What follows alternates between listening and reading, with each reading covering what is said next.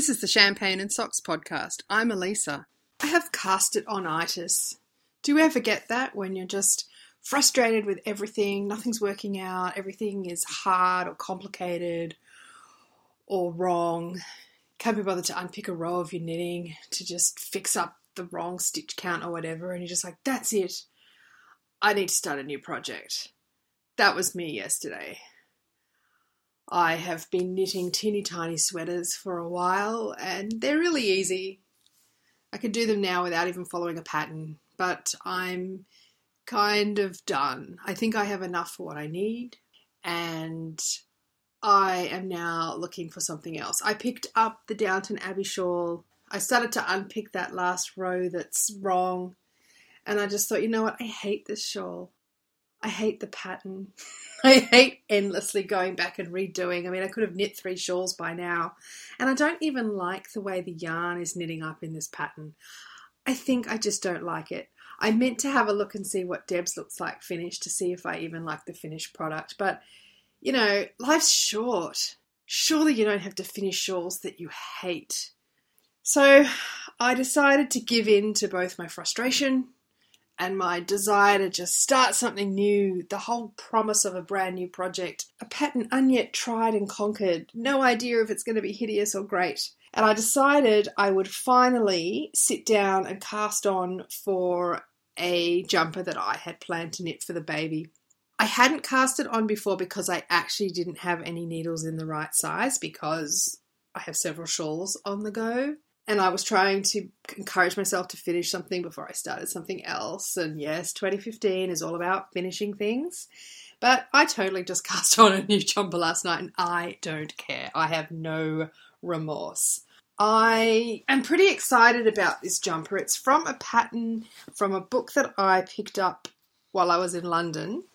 Uh, the book is called 60 Quick Baby Knits, and I figure if I don't knit now, the baby is never going to be as small as she is now, and the jumpers are just going to get bigger and bigger. Also, winter is coming. Winter is always coming, and there'll be like three days that'll be cold enough for her to wear this jumper, so I want to have it done. The pattern I'm doing is 47 fisherman's pullover and it is a really really cute cabled pullover and it's got a lovely little collar it's got ribbing for the waist and for the collar, and then it's got two cables either side of a sort of fancy double cable Watts Madoobly down the middle. And also the sleeves look a little bit interesting. It's so cute. It looks like a fisherman's jumper. It's hilarious. Anyway, I also bought the yarn while I was in London, and this is the exciting thing that I've been waiting for. The whole book is for this yarn. It's 220 Superwash Cascade, which I've heard lots and lots about, but I actually hadn't seen any in person. I'm pretty sure the Yarn Harlot makes a lot of her baby jumpers in this yarn. When I was in London in August for Worldcon, I stayed a couple of weeks longer than Worldcon with my mother in law, and we were traveling just in London, hanging out with the baby. And I had decided before I went that I was going to, at some point, go and visit Loop. It's a yarn store. I have heard much about this yarn store in my time hanging online in knitting places and I thought I really want to go and see this knitting store. I kind of like to make a pilgrimage to a yarn store that I've heard a lot about when I am visiting places. And so for London, I wanted to go and see Loop. And I had an afternoon away from the baby to go and do that. I was going to take her, but we could not find a way to get to a subway station near the store that had accessibility for a pram. And London was a little bit scary with the pram if you had to go on the escalators and they were really, really deep ones. I'm not, I don't have my advanced stroller certificate yet, so I don't feel comfortable taking her on on the escalators and this one in fact didn't even have an escalator. I think it was just stairs. So I left her and my mother in law behind and I pilgrimaged out all by myself. I found a proper coffee shop on the way, a proper Australian making flat whites coffee shop just down from Loop. And then I went looking and it was really hard to find this store. It's not got a very big frontage And in fact, it's quite a small store for what I was expecting, very narrow.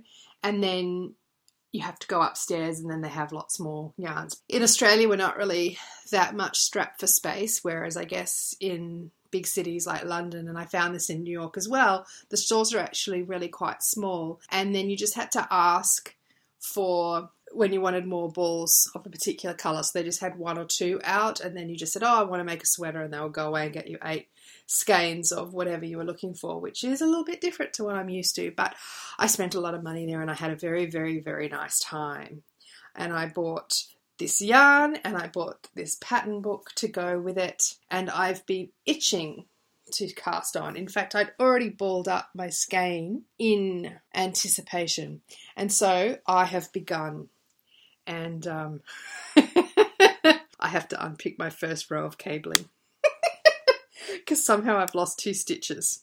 And I'm not sure I actually like the yarn. It's a lot coarser than I was expecting, but it doesn't feel coarse on my skin. So I'm assuming it's a nice yarn for babies. So that's what I'm knitting. Last week, my husband and I came into a little bit of good luck, and I decided that good luck doesn't always come your way, and sometimes when clouds part and the sun streams down, you gotta make hay. So I used a little bit of my luck to sign up for the mini skeins subscription at Space Cadet Creations because I have been ogling that for a year or more and I thought, you know what, I'm going to treat myself I'm very excited.